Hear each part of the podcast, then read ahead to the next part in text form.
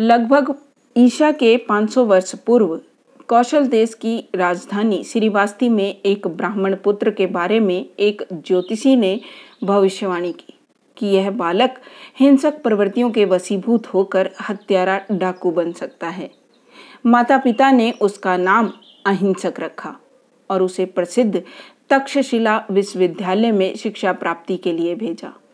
अहिंसक बड़ा मेधावी छात्र था और आचार्य का परम प्रिय भी था। सफलता ईर्ष्या को जन्म देती है।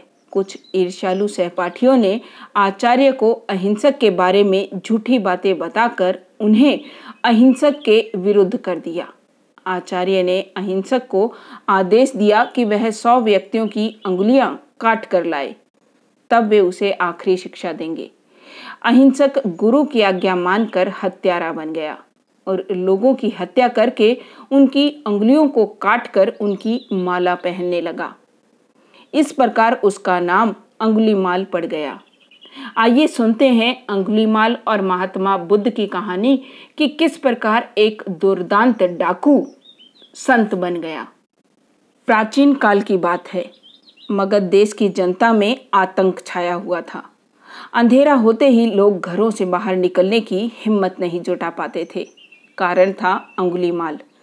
अंगुलीमाल एक खूंखार डाकू था जो मगध देश के जंगल में रहता था।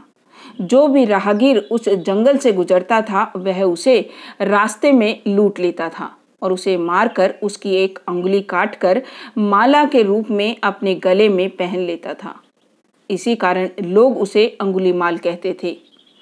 एक दिन उस गांव में महात्मा बुद्ध आए। लोगों ने उनका खूब स्वागत सत्कार किया। महात्मा बुद्ध ने देखा वहां के लोगों में कुछ डर सा समाया हुआ है। महात्मा बुद्ध ने लोगों से इसका कारण जानना चाहा। लोगों ने बताया कि इस डर और आतंक का कारण डाकू अंगुलीमाल है। वह निरपराध राहगीरों की हत्या कर देता है। महात्मा बुद्ध ने मन में निश्चय किया कि उस डाकू से अवश्य मिलना चाहिए। बुद्ध जंगल में जाने को तैयार हो गए तो गांव वालों ने उन्हें बहुत रोका, क्योंकि वे जानते थे कि अंगुलीमाल के सामने से बच पाना मुश्किल ही नहीं असंभव भी है। लेकिन बुद्ध अत्यंत शांत भाव से जंगल में चले जा रहे थे। तभी पीछे से एक कर्कश आवाज कानों में पड़ी, ठहर जा, कहाँ जा रहा है? बुद्ध चलते रहे मानो कुछ सुना ही नहीं। पीछे से और जोर से आवाज आई, मैं कहता हूँ ठहर जा। बुद्ध रुक गए और पीछे पलट कर देखा तो सामने एक खूंखार काला व्यक्ति खड़ा था। लंबा चौड़ा शरीर, बढ़े हुए बाल, एकदम काला रंग, लंबे लंबे नाखून, लाल लाल आंखें। हाथ में तलवार लिए वह बुद्ध को घूर रहा था। उसके गले में अंगुलियों की माला लटक रही थी। वह बहुत ही डरावना लग रहा था। बुद्ध ने शांत व मधुर स्वर में कहा, मैं तो ठहर गया, भला तू कब ठहरेगा?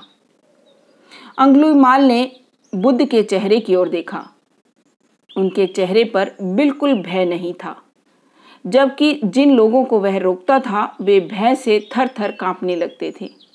अंगुलीमाल बोला, हे सन्यासी, क्या तुम्हें डर नहीं लग रहा है? देखो, मैंने कितने लोगों को मारकर उनकी अंगुलियों की माला पहन रखी है।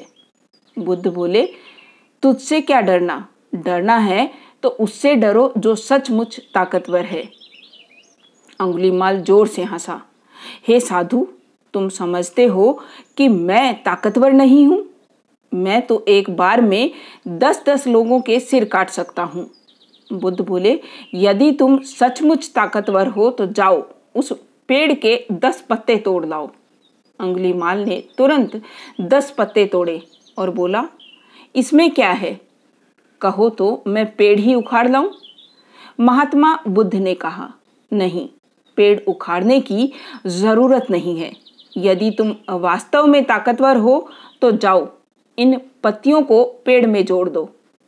अंगुलीमाल क्रोधित हो गया और बोला, भला कहीं टूटे हुए पत्ते भी जुड़ सकते हैं? महात्मा बुद्ध ने कहा, तुम जिस चीज को जोड़ नहीं सकते उसे तोड़ने का अधिकार तुम्हें किसने दिया?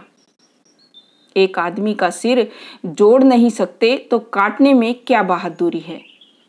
अंगुलीमाल अवाक रह गया। वह महात्मा बुद्ध की बातों को सुनता रहा।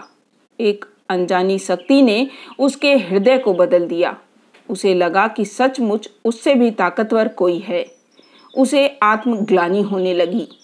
वह महात्मा बुद्ध के चरणों में गिर पड़ा और बोला, हे महात्मन, मुझे क्षमा कर दीजिए। मैं भटक गया था, आप मुझे शरण में ले लीजिए। भगवान बुद्ध ने उसे अपनी शरण में ले लिया और अपना शिष्य बना लिया।